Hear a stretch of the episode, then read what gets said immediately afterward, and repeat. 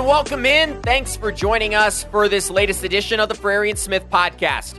We're over halfway through the month of August, and Kaiden, just two Saturdays without college football remain. We'll get to today's episode shortly, but before we do, we wanted to tell you about our last, the seventh in our season preview series. We spoke with Georgia Southern head coach Clay Helton about the upcoming season for the Georgia Southern Eagles.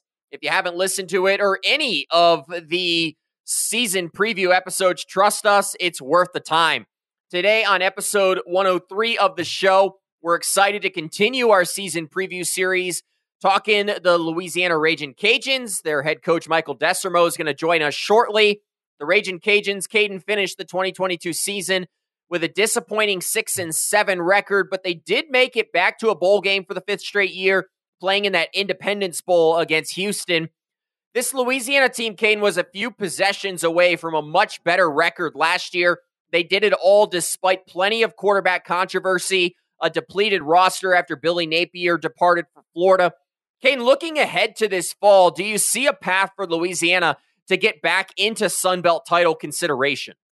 I think Sun Belt title consideration is definitely a little bit of a stretch, but I think we definitely kind of underrated, and I think a lot of people kind of under overlooked how depleted this roster was, and it was really a rebuild that Coach Desormeaux was handed. I think Coach Napier leaving and a lot of other players from that senior class and that championship team leaving was a huge hit on this team. So the fact that they were able to keep games close, be a couple plays away, like you mentioned, from having a really good season and still make a bowl game, I think is impressive. The question is going to be how much can Coach Des build on that now with a lot of players who are in reserve roles filling in this season, which we'll talk about with him. But I think this team can obviously get better just because they have more experience coming back as far as the experience that was earned last year with a lot of underclassmen playing. The question is going to be can they build on that and get back to that championship level, which would be a very quick turnaround. I would bet against it, but I think they're definitely going to be a better group. It's going to be interesting to see if they can close out some games and maybe stay in that conversation for a championship if they play well.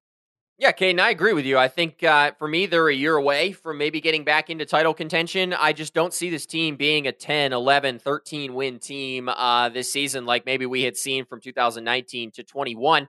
Well, as promised, we're talking Louisiana. Michael Desormeaux is here. Let's not waste any more time. It's time to hear from Coach Desormeaux.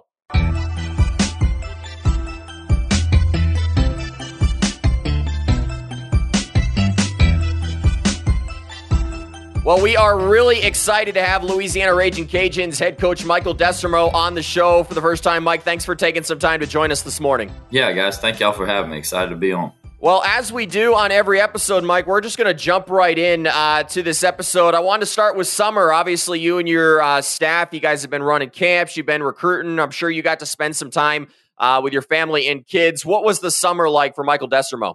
Summer summer is really good. You know, June is uh like everybody. You know, June's pretty full go. You you got a lot of irons in the fire. Uh, certainly, you've got recruiting camps going on. Um, you know, but I, I, think the most important thing for us is certainly getting off to a good start. We had a, a bunch of newcomers in this year. Um, you know, we had 28 new scholarship players that were on our team. Some of them were here in January, but the bulk of them got here in June. So, making sure those guys get off to a good start, spend as much time with them as possible you know, and really just kind of making sure that it's set up so the leadership can take over and take off while we do get a little bit of time in July. So for us, it was really good. Um, you know, in July, it's kind of hard to stay away from here a little bit. You know, to be honest with you, uh, it was it was a lot of fun to watch our our team, the new leadership group, step up and take control and run with this thing. So um, I was fortunate; I got to spend a lot of family time, but uh, I, would be lying if I didn't say I snuck over here as much as I could to kind of, you know, just see what was happening.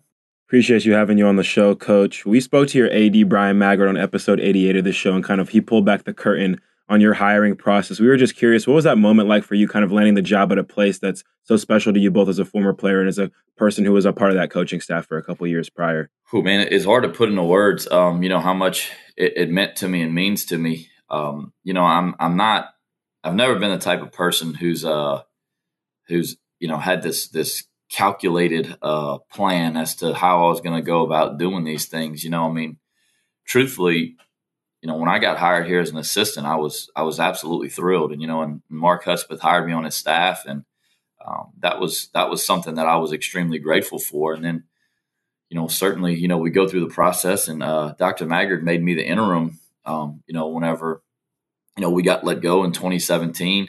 um, which to me was was kind of it was shocking a little bit. You know, I was the youngest one on the staff, and so um, that was that was an eye opening experience a little bit. And then you know, Coach Napier gets hired, and, and man, whenever I tell you he uh, like brought me kind of back to life a little bit. You know, the first couple years were, were were rough. You know, I mean we we struggled. You know, we didn't have we didn't didn't have the seasons we wanted to have. There were a lot of you know on the field and off the field things that were going on that were uh, challenging. And then when Coach Napier got here, it's like he kind of brought me back to life a little bit. And um, you know, whenever he told us that he was that he was leaving and he was you know taking the job at Florida, you know, it, it's kind of funny when things like that happen. You know, on a staff, you got a lot of guys. Some guys are excited because they you know think they're going to make the trip and go and do this, and but guys like me are just kind of like, man, you know, this is you know we've worked really hard to build something special here. You know what what's going to happen here, and so um, you know, Coach Napier actually called me. Um, I think we were both in the office that that night. Actually, uh, I was in my office. It was it was late, and and um, I think it was Monday night. And he said, "Listen, you know, you know, I, I, think you're the right guy for the job. You know, but I don't know. I mean, do you want it?" so, you know, I told him I, was, I said, "Yeah, absolutely." And he said, "Well, Dr. Maggard is going to call you and talk to you about it a little bit." So I said, "Okay," you know, I said, "I'm ready for it." And so he and I talked for a while about you know things that were important and stuff like that. And then uh, I spoke with Dr. Maggard. I, I want to say it was on Tuesday um, before the conference championship game. We set up an interview, I think actually for Wednesday night, if I'm not mistaken, um, and just kind of went through it. And you know, it was really a whirlwind to be honest with you. It was kind of you know we wanted to do it the right way and make sure that Coach Napier's that the conference championship was all about him and about the kids. It, it wasn't about what was happening next because know what he came here and, and built was was incredible. And um, so we talked and we're like, like the best way to do it is to do it on the Sunday. The problem was that the Monday we were on the road recruiting. Um, so you know, then it was figuring out from Sunday, whenever we announced it to the team, to all of a sudden having a staff meeting in about two and a half hours. We had to figure out who was going where, wh- where we were going to go, what guys we were going to see. Um, you know, shoot, who was still in the building, um, you know, and and it was just kind of it was it, it all happened really fast because, like I said, uh, I'm never someone who was like you know so presumptuous to assume that it was going to be me or that I was going to have the opportunity to stay here, but uh, you know, it, it, meant everything because I believe in the way that we built it here, um, and I believe in the things that we've done, and I know, I know they work here, and I believe that wholeheartedly, and I know, um, you know, I know we had a blueprint that can work here, and I believe in it. Coach, now in your first season, you know, at the in the head job, you lose a giant senior class. You lost some notable transfers. Guys went with, uh, you know, Billy to Florida. You dealt with plenty of injuries, and, and on top of it all, you had to navigate a Sun Belt landscape that has changed dramatically. Uh, what were your biggest takeaways from your first season on the job that now you're carrying into year two? We, you know, I mean, we, we knew there were a lot of challenges, kind of like you're saying, but uh, you know, I mean, what what are you going to do? You're going to get up in, in front of people and talk about all the things you don't have. I mean, that, that ain't nobody wants to hear that, you know. So you talk about what you do have, and uh, you know, I I believe more than ever in in what we've done and the way we did it, and you know, I, I think last year there were a lot of things that maybe you could have done that might have been quick fixes. Uh, you know, particularly when you talk about like some of the position groups that you lost so many and so much production from, right? You know, we, we lost so many on the offensive line and, and so much production. So many guys played a long time. Um, but I, I just didn't feel like a quick fix was the way for us to go. You know, we'd recruited kids that were here and that we believed in. Uh, but our plan for development has always been to go find, you know, these these really good high school players um, in our footprint. We get them here and we develop them and um, and that's what we did. And we knew last year that meant that, you know, we're going to be a little thin at times. Um, and we were, but, you know, you look at it now and where you go a full year through this cycle after going through, a, you know, your second spring and kind of your second summer and seeing where you're at, um, you know, it just kind of, um, it just solidifies, you know, what we believed in the, the recruiting model that we had. And I, and I believe in it more now than ever, really. And despite being thin at some of those spots at some times, y'all still managed to make a bowl appearance. But many probably didn't feel like y'all met that standard of those three consecutive 10 win seasons that's been set at UL. What's been your message to this team this offseason regarding getting back to that championship level and caliber of football? You know, you, you said it exactly right. I mean, the, the standard is set. and and that's that's a, it's fun to be in a place that has expectations and um, you know make no mistake about it that was the goal last year um, you know we just came up a little bit short you know whenever you you've got you end up with three one possession games in the regular season and, and you lose all three of them well that that's really truthfully that's been the difference in this league the last handful of years with us included um, the teams that win those one possession games and that that come out on top of them those are the teams that you know end up at the top of the conference. So um, for us, you know, we talked about you know we've talked about last year with our team. We've talked about all those things, um, but there's no doubt that I mean the standard is the standard, and over here it, it's winning the Western Division, it's playing for the conference championship, and it's winning bowl games. And last year we came up short, you know, in all three of those areas. So, um, you know, we don't hide from it, we don't run from it. Um, I, I, think that as a team, it has to be very clearly defined what your goals are so that everybody knows. And, um, you know, I think when you set your goals really high, um, certainly that's what you want to achieve. And, you know, when you come up a little bit short, um, it's still something that that's pretty significant. Um, but yeah, I mean, certainly last year is, is not the standard, and that's not where we want to live at. We want to get back to. I mean, I tell them, you know, we want to host a conference championship, and in this league, that's a pretty pretty cool, unique thing that you actually get to play on your field if you uh, if you're the number one team going into the conference championship game. Well, I know a lot of fans are certainly hoping, you know, that last year was a blip in the radar that you guys can get back to that championship caliber football because the West is a lot more fun when uh, Louisiana is playing that way. Coach, let's get into this season. Uh, at Media Days, you revealed that Ben Wooldridge is healthy and that he's going to be your guy at the quarterback position. Um, you received some criticism last year, maybe in regards to choosing that quarterback throughout the season. What led to that decision to make that announcement at Sun Belt Media Days, and why do you believe he's the right guy heading into the season?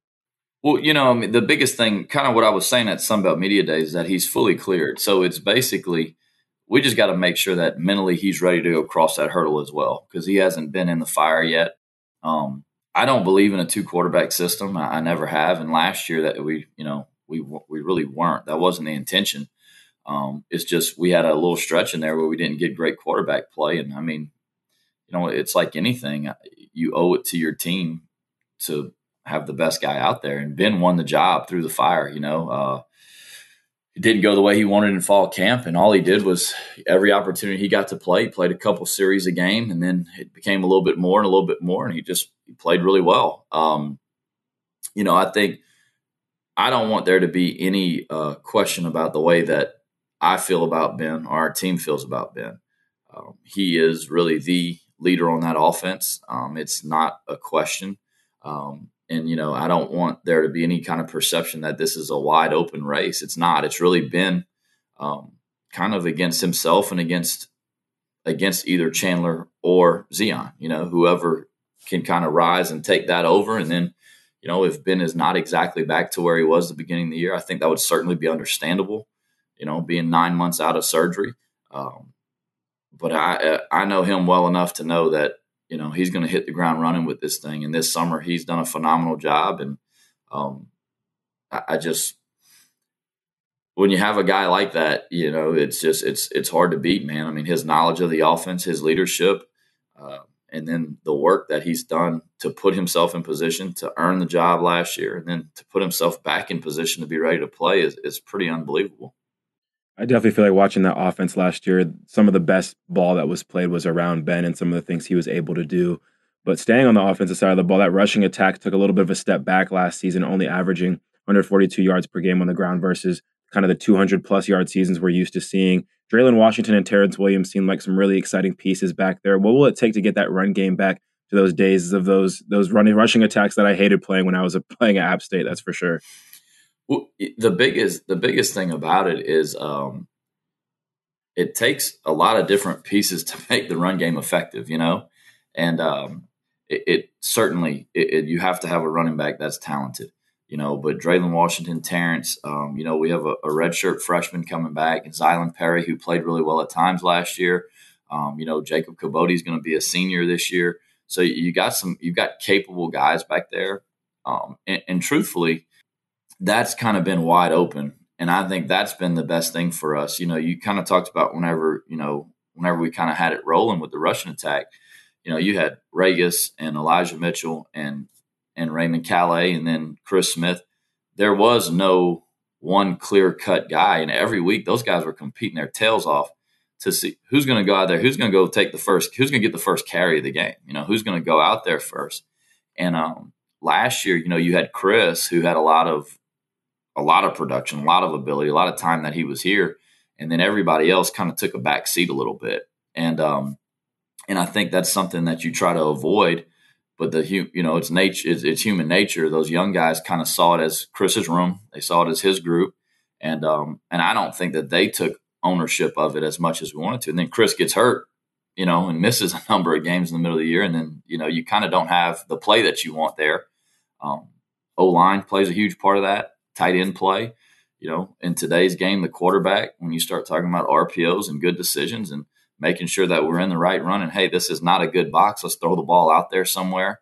Um, all those things go into it, and um, you know we've really tried to dive into who we are as a team this year. Um, you know, what do we do better in spring than maybe what we used to? Um, and making sure that we've got good answers for the quarterbacks in these loaded runs and loaded boxes. Um, you know, I believe in, in using the quarterback in the run game as well. You know, having him as a read option, even if it's not something that you're going to do. You know, I, I, don't want our guys carrying it 20 times a game, but you know, whenever you start getting some of these boxes and they'll pull one and they'll pop a, an explosive, then all of a sudden, you know, the defense kind of has to slow down a little bit and account for that. So it, it's everybody offensively playing in there, and then you know, in our offense, our, our receivers block, you know, so that they got to know the blocking schemes and the rules, and they got to go push crack, and they got to do these things. So um, it's certainly not just the running backs, you know, it, it's the whole collective deal. Um, and you know, last year going into it, we knew the receiving group was kind of the strength of the experience we had back. Um, so we probably threw it a little bit more on normal downs and things than we had in the past. And um, I think moving forward, that'll be a good thing for us to have that part of the offense as well. Well, I have heard a number of stories, nightmares that Kaiden has about playing against uh, that Louisiana rushing attack back in the hmm. day. Uh, Coach, staying on that offensive side of the football, you mentioned that wide receiver room. This year, you guys are going to be down some big targets. Michael Jefferson is gone. Errol Rogers, Dontae Fleming no longer with the program. Uh, looking at Jacob Fleming and Peter LeBlanc, expected to kind of play big roles this year alongside the tight end Neal Johnson. What's the state of that wide receiver room, and who are some names that maybe you think will surprise people this year? It's, it's kind of a fun group, you know, and that that's the fun part about coaching. Um, you know, and I told Coach Leger, our, our, offensive coordinator, receivers coach, I said, you know, I said, hey, th- this is the fun part. You know, last year he had this veteran group coming back, and they had all these known names and all these guys. You know, I mean, shoot, there's you know guys in NFL camps and all these things, and we knew who they were. I said, now you know, you kind of you get to go back, man. You get to take these these young, talented players. Um, and, and, get them ready to go play. And he's done it before, you know. Um, I remember in 2020, we had, uh, I mean, we had like three or four true freshmen that that went out there and had to go play in 2020, and uh, that was a difficult year to get guys ready to play for sure. Um, so that group is good, you know. Yeah, I mean, Jake Bernard and Pete and Neal or the three. You know, Neal's in the tight end room, but those are the three guys uh, that are the known targets that have made plays for us, right?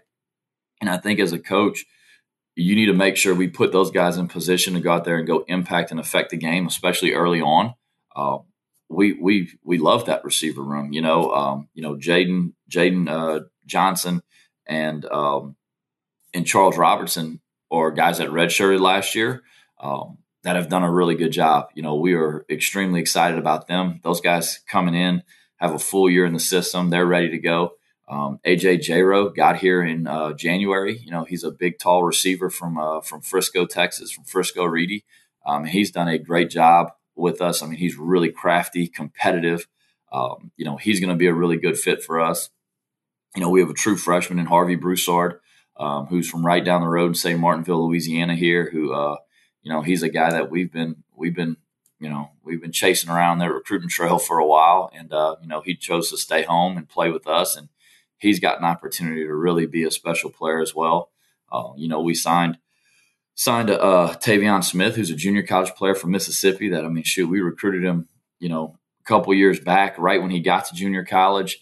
Um, kind of kept it going, and now he's going to play a role in this thing. So, you know, we, have got we've got quite a few guys. Maybe they haven't made as many plays um, as what we had returning last year, you count on the ones who have early on to make those plays, and then let's figure out who the you know the fourth, fifth, sixth, seventh guy that can go in there and go take good snaps for us is, um, who they are, and get them in position to continue to go that grow that role.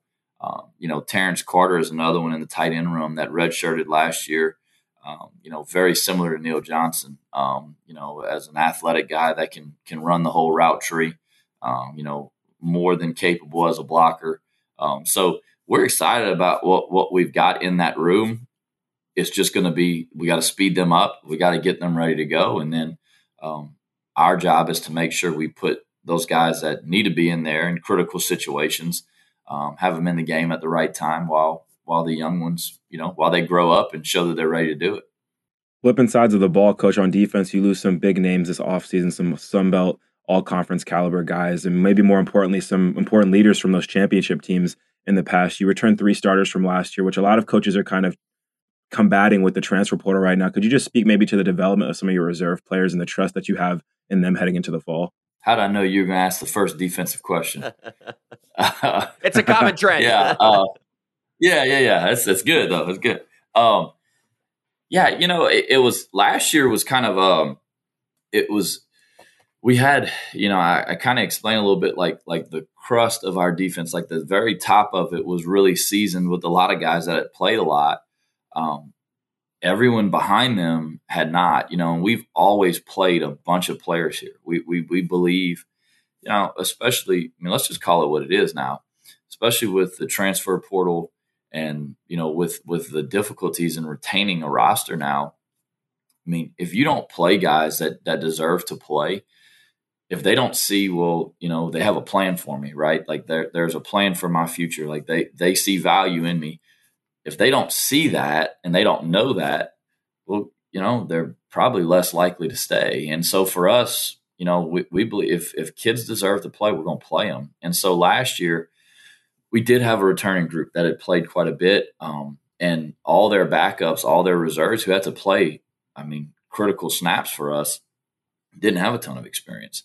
Um, now you come back to it, and, and you know we've got three returning starters, but we've got 30 guys coming back that took significant snaps on defense last year.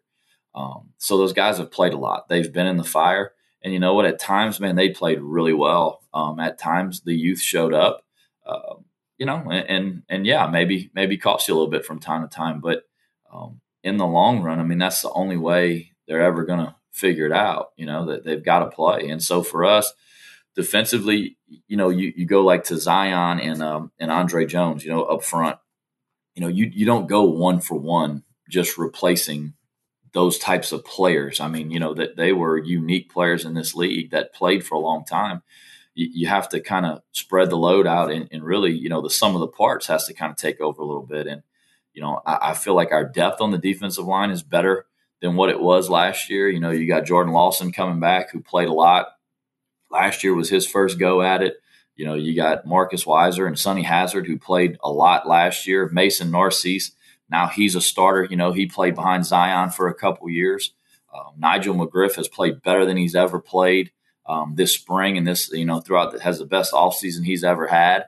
Um, you know, and then you add, you know, we we added uh, Antoine Bayless, who's going to be a really significant player for us. He got here in January, uh, and Kadarius Wade as well. So you added a lot of depth in there, and you know this this freshman class that we signed on the D line is is really deep and and really talented. Um, I, I would not be surprised if some of those guys, you know, like I said, I, I used to believe in, in red shirt and doing all these things. Now it's like, man, you know, you, you got to play them now because, you know, if they don't see that there's something for them coming up. So a lot of those young guys, if they take 10 or 15 snaps a game and it is full speed, it is, you know, full tilt, you know, the best that they got, that's going to be significant snaps for us.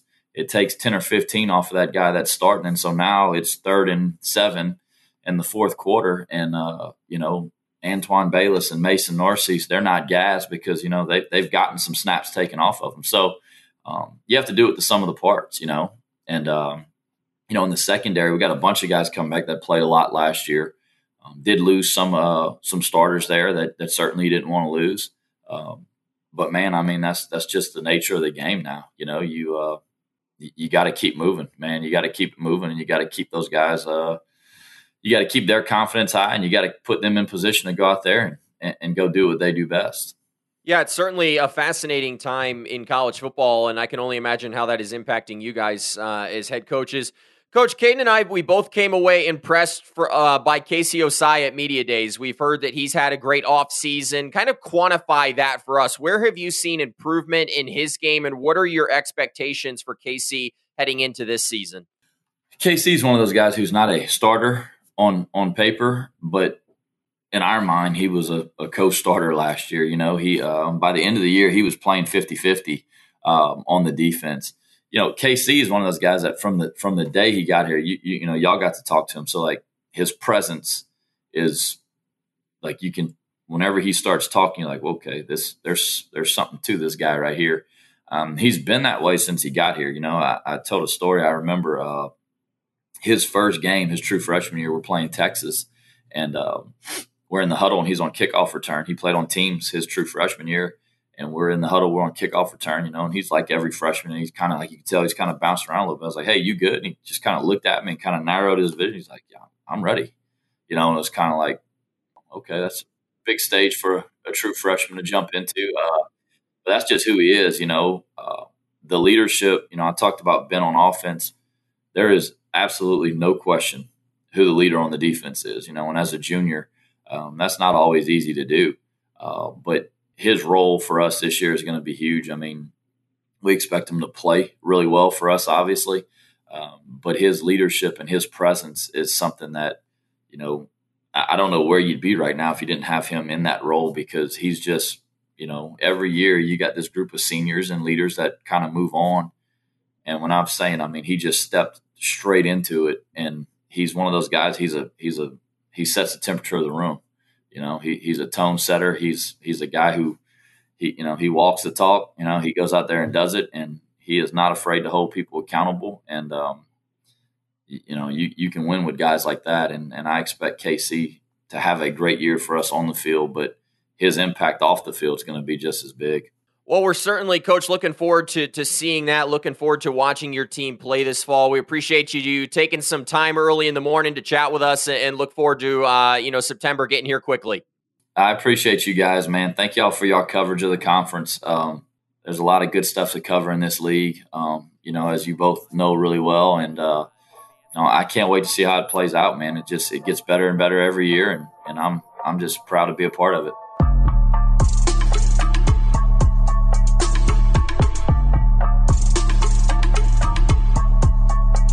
I don't know about you, but first time talking to Coach Desormeaux on the podcast, I come away from a conversation like that thinking that he is the right fit for this Louisiana program. He seems to really embrace uh, what's going on down there, and he doesn't seem like a guy that is looking at this program as a potential stepping stone, at least immediately.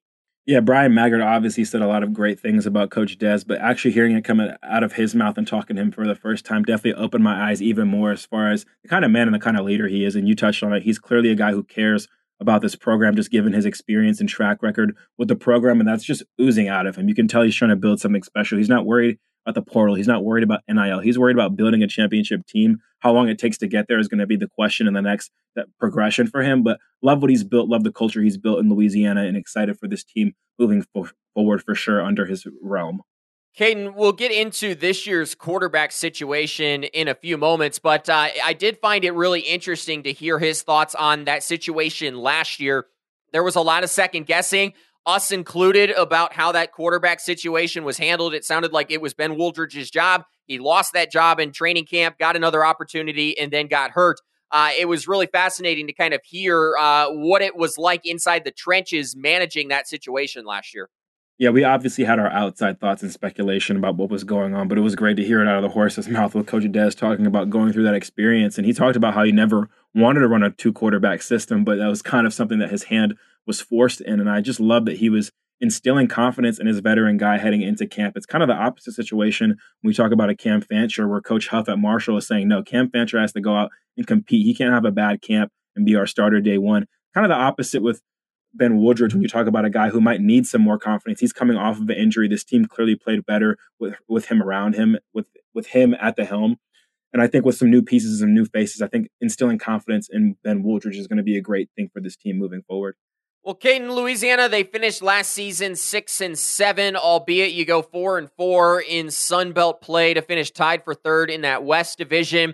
The Ragin' Cajuns lost three games to South Alabama, Troy, and ULM by a single possession in 2022. So the season could have been much different.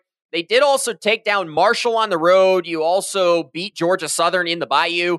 Uh, their win over Texas State to end the season netted them their fifth consecutive bowl appearance over the last five years.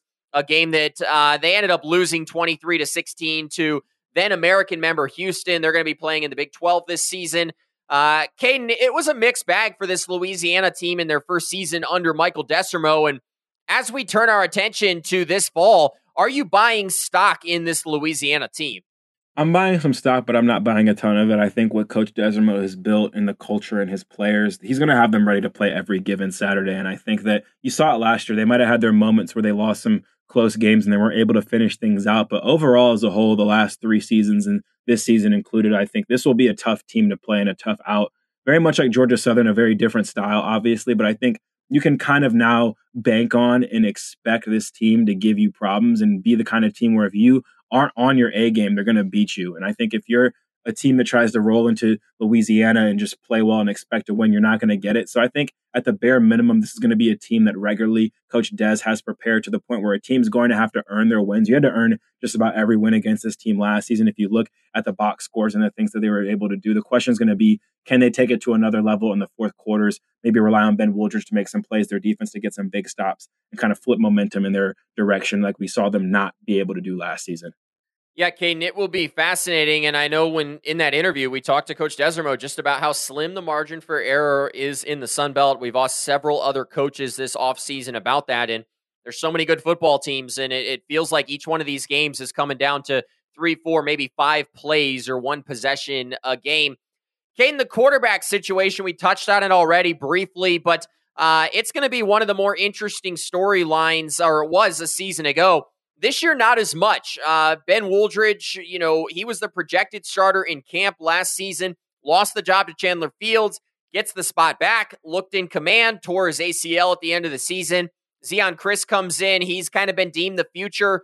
He got some valuable playing time in that bowl game and throughout the offseason with Fields and Wooldridge both uh, out with offseason surgeries. Kaiden, Coach Des told us he was going with Ben Wooldridge to begin the season. Is that the right decision for the Ragin' Cajuns? It's definitely the right decision. I think I talked about it at length last season. This team just looked better and more confident as a whole and as an offense, specifically with Ben Wooldridge at the helm. And it's good that camp is going to be Ben versus Ben for him. I think he's trying to build and reinstill that confidence coming off of an injury, having a lot of non familiar faces and weapons around him, and just facing the overall adversity he faced between last season and this offseason. So I like that coach Des is kind of instilling that confidence in his guy, a veteran guy. And I always thought, like I mentioned, that this team just looks different and has a different dimension and swagger when he's at the helm. He has at the helm. He has a great arm. You don't get invited to the Manning Passing Academy if you don't. So he is a talented thrower of the football. He has his legs and makes them a dynamic team. And he has just enough mobility to where you get in that third and medium range. You can see him extend plays, use his legs, and get those first downs. So I think he's going to be money and electric for this offense. It's going to be about how much help he can get around him. I don't expect him to be the most dynamic group, but I think they will be better in the run game, which will help them. They have a ton of returning starters on the offensive line. That'll also help them. And I think their defense might be more of a question mark. So maybe you have to step up a little bit more. You have to stay healthy. If you're Ben Wooldridge, that's going to be the biggest key. What we heard out of Zeon Chris being the potential Levi Lewis in future of this program, but I do not want to see him this year. I want it to be the Ben Wooldridge show for him to have a fully healthy season, utilize his weapons, utilize his legs, and hopefully take this offense back to kind of the more glory days that we're used to seeing in the last couple years versus last season.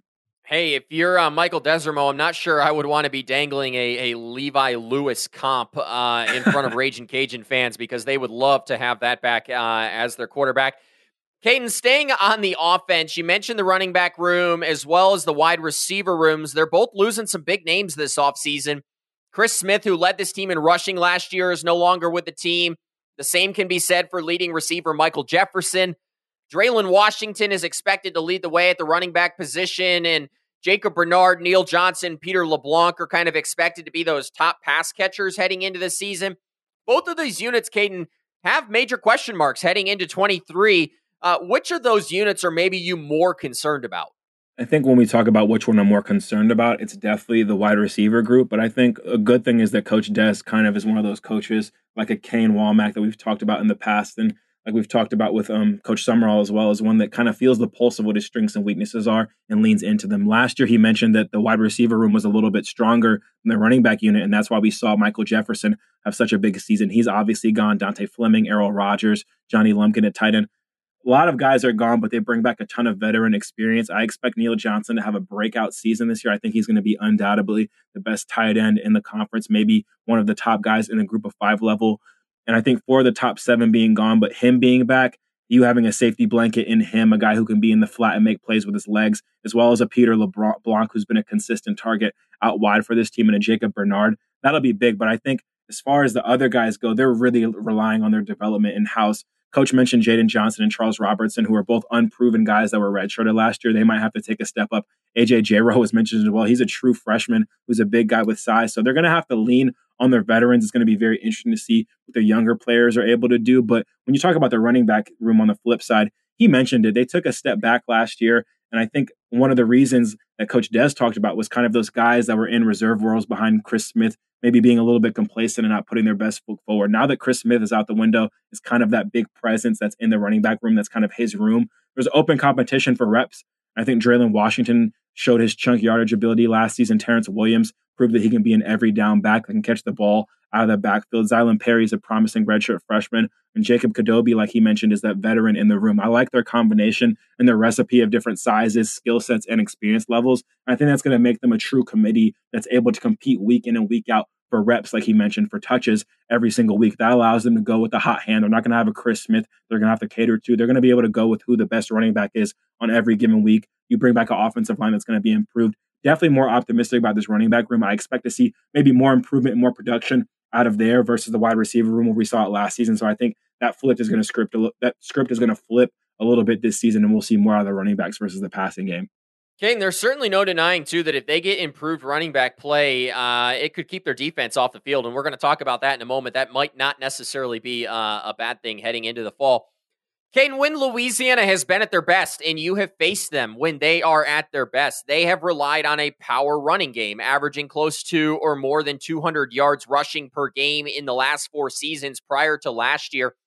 That O line really does play a huge role in that. And last year, they lost some huge pieces. You lose the All American, uh, a couple of All Sun Belt performers. This year, Kaiden, they're bringing back that entire left side of the line as well as their center. You're going to have to kind of rework that right side a little bit. But Kaiden, it wasn't talked about a lot last year, but that O line took a big step back.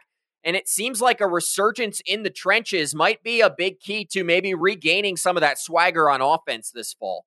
Yeah, and I think bringing back your center and your left side of your line specifically is a huge plus. That center is kind of the point guard of the offense when it comes to pass protection outside of the quarterback, so he can get things set up and navigated there. And then that left side's also going to be able to protect Ben Wooldridge's blind side when he's throwing the ball in the passing game, but you talked about it. They lost four starters last season that were absolute people movers. These are all Americans. These are all conference players that we were accustomed to seeing from the glory days of this team really running the ball well. They weren't. They didn't have that last year. They didn't have guys that pop. They had guys that were learning on the fly, getting their experience on the fly. So bringing those guys back now with another year of experience under their belt is definitely a promising sign. The run blocking was not great. They did a pretty good job of protecting the quarterback. And I imagine, given their personnel as well in the running back room, they'll be a lot more effective in the run game and be just as good, if not better, protecting the quarterback. So this is a unit, like we mentioned, they got thrown to the fire. They had to take their lumps last season. Expect improvement out of them this year, especially with guys like AJ Gillie and uh, Nathan Thomas.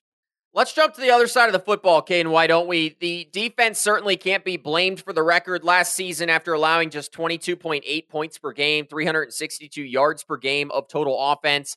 Uh, this year, though, they're bringing back just three starters and took some heavy losses, uh, particularly in that secondary, including multiple offense or all conference guys, rather.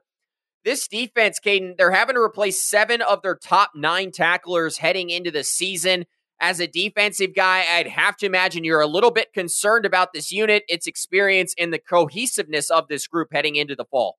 It's actually funny. I'm worried about all that stuff except for the cohesiveness. I think it's very clear when you look at the transfer portal activity of this team that Coach Des wants to build a defensive culture and just a culture overall where players can come in, develop, and now play in these moments where you have guys and a bunch of departures. I think when you look at that defensive line, you have guys like a Zi'Yon Hill Green and Andre Jones who are huge losses. These are guys that were absolutely dominant. They were monsters, but now their backups who have been playing behind them for years get the opportunity to do that. Uh, Mason Nar- Narquise is the guy who's been playing behind Zi'Yon for years now. He gets his chance to step up. Talk about other guys like Jordan Lawson, who returns after a breakout season and playing a ton as a freshman. I think he can break out even more this season. Sonny Hazard returns at nose.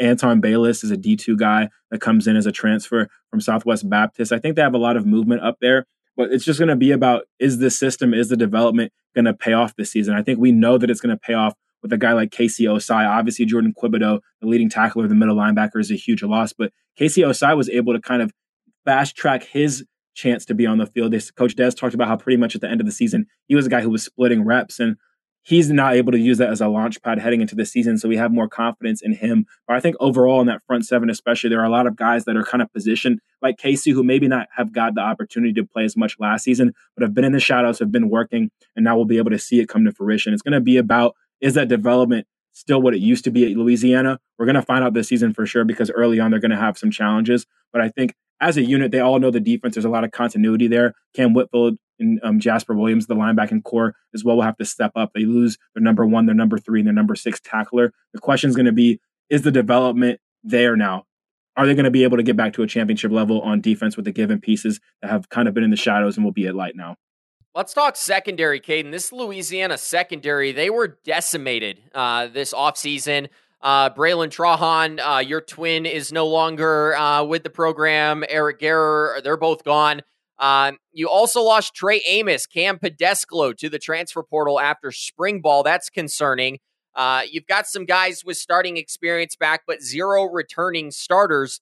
This unit gave up 220 yards per game through the air last season. They allowed just a 57.5% completion rate against. Kaiden, this group forced a ton of turnovers last year for Louisiana, but right now, uh, this position group must be really concerning if you're defensive coordinator Lamar Morgan. Yeah, you're losing an absolutely fantastic group. You mentioned Bralen, Bralen Trahan, Eric Garror, Trey Amos, Kam Pedescleaux. Half those guys graduate, half of them hit the portal, which isn't the greatest sign. But I mean, this is a unit that was loaded with all conference talent that's just not there. We know that they're trusting their development, they're trusting their new guys to come in and play those roles. But when you have guys doing it literally at the highest level, it's just hard to expect them to meet those expectations. Courtline Flowers at safety made three starts last year. Tyron Lewis enters his third season after transferring from K State. Those are two guys that played in every single game last year that are going to have a bigger role this season at the safety positions. And then Caleb Anderson made one start last season as a big body freshman at corner that has some potential. Amir McDaniel made one start as well. These are not guys that have a ton of experience, made a couple starts early on in their careers. We talked about with Coach Des how that's important for their confidence and their ability to now stay in this team and kind of take the torch that was passed down from them from many other good defensive backs. I'm not worried about who's going to be the guy. It's going to be about can they play co- cohesively. Like a Marshall, they have pretty big shoes to fill, except for in this secondary, there is literally no starters there. So someone's going to have to step up as a leader for sure and then kind of rally all these guys and hopefully uphold that standard that they've had at the secondary spot that's been outstanding for them the last couple seasons. Yeah, certainly a fascinating uh, position group to follow heading into the fall. It will be interesting to pay attention to things going on down in fall camp in Lafayette, Louisiana with that group. Kaiden, lastly, special teams. This unit, uh, there's really no other word to use. They were elite last year. Phil Steele had him as the number three special teams unit in all of college football, not just the Sun Belt. Uh, Kenneth Almendares was 18 of 23 in field goal attempts, 10 of 13 from 40 plus yards. Uh, Chris Smith, Eric Garror were lethal return guys. Plus, uh, Rhys Byrns averaged 43.4 yards per punt, which earned him first team All Sun Belt honors. Kane, when you look at this unit heading into the fall, only Almendares is back. So once again, Louisiana is going to have to replace a lot of production on special teams. Really, no matter how you slice it, Kaiden, this special teams unit seems destined for a regression heading into this fall. The question is, how big will that regression be? Uh, you framed it perfectly. No, I mean, when you look at this team last year, they excelled in every area you possibly can. They were great in the kicking game, they were great in the kick coverage game, and they were great in the return game. And that all culminated for them being one of the best units in the entire country, and they lose a ton of that. It's going to be a very competitive fall camp for this team as far as special team spots and special teams impact difference makers. Obviously, they'll probably take a step back. Being number three in the nation is a huge accomplishment, and them being able to do that again is just unrealistic. Just going to be about how far of a step back they take, like you mentioned. I think they still have some explosive playmakers in the return game. The question is going to be can they get the same production out of the kicking game, and can they get that same inspired play that they had on their kickoff and their punt teams that made them so effective as far as flipping the field and maintaining field position throughout the contests they played in?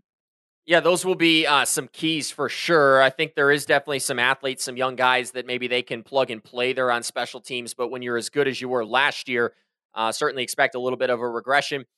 Kane, looking at Louisiana's schedule this fall, there's definitely a silver lining to some of the things we've been talking about. Uh, Louisiana's playing the easiest schedule in the Sun Belt, according to Phil Steele. You come into the season with four, what I would say are very winnable games to start the year. You've got Northwestern State, I think Old Dominion could be a win. UAB, Buffalo, those are all potential opportunities for victories. Week five is going to be interesting when they take the trip up to play Minnesota out of the Big Ten or whatever the number is currently at. I, I don't know. I'd have to check Twitter later today. But uh, then you've got a back to back home game split up by your bye week against Georgia State and Texas State. They should be favored in both of those games. Kaiden, then you end the season with three of your last five games on the road, including trips to South Alabama and Troy. You do get Southern Miss at home on November 9th, and then you get ULM to end the season at ULM or at Lafayette rather. Kane, the over under for this team sits at six and a half heading into 2023. And based on what I'm seeing on this schedule, I think Louisiana is a near lock to exceed that total this fall. Yeah, I would definitely take the over on this. is obviously a very favorable schedule, like you talked about. It's some very easy kind of surefire wins for this team. The question is going to be about how much damage can they do early and can they ride that out? There's a universe where this team starts off the season 4 0 if they can really figure some stuff out. Very excited for them in the early parts of their schedule. And then they kind of have a, a moment where they have to flip the switch. I think once they go to Minnesota and play that game, then they really get into the bulk of their Sun Belt schedule. They get in the bulk of their West schedule. And then that's just where we talked about in the past. They remember November. This team has all of their most important games to close out the season pretty much. But to start off the season, they're house money gamblers. They don't have to win any of those early games necessarily. But if they're able to do that, they're going to set themselves up great to make it to a bowl game again and potentially be one of the better teams in the conference record wise. So I'm excited about their schedule. I'm excited about their team. And I think it's extremely favorable given their circumstances overall as a team with how much turnover they have at positions. They'll be able to get their footing early and hopefully ride that momentum into their conference schedule. Probably not a conference championship contender this season, but certainly they are expected to take a step forward here and watch out for the Ragin' Cajuns to kind of get back to that championship level. If not this year, maybe next year. Well, that will do it for our Louisiana preview on the Frary and Smith podcast. Big thanks to Louisiana head coach Michael Desormeaux, as well as their associate AD Evan Roberts, for helping make today's conversation possible. Before you go, don't forget that we'll be back with the next episode of the Frary and Smith podcast on Friday. This one's going to be a fun one. Our season preview series hits the road all the way to San Marcos, Texas. We catch up with Texas State head coach GJ Kinne to talk about the Bobcats' upcoming season. That'll do it for us here at the Frary and Smith podcast. If you liked what you heard on today's episode, please consider leaving us a review or a quick five star rating wherever you get your podcast. It really helps us in the show out. We're counting down the days to the start of the Sun Belt football season. So for Kaiden Smith, Richmond Weaver, and Brett Jemis, I'm Noah Frary. We'll really appreciate you spending time with us today. Well, that's goodbye for now. We'll talk to you again soon.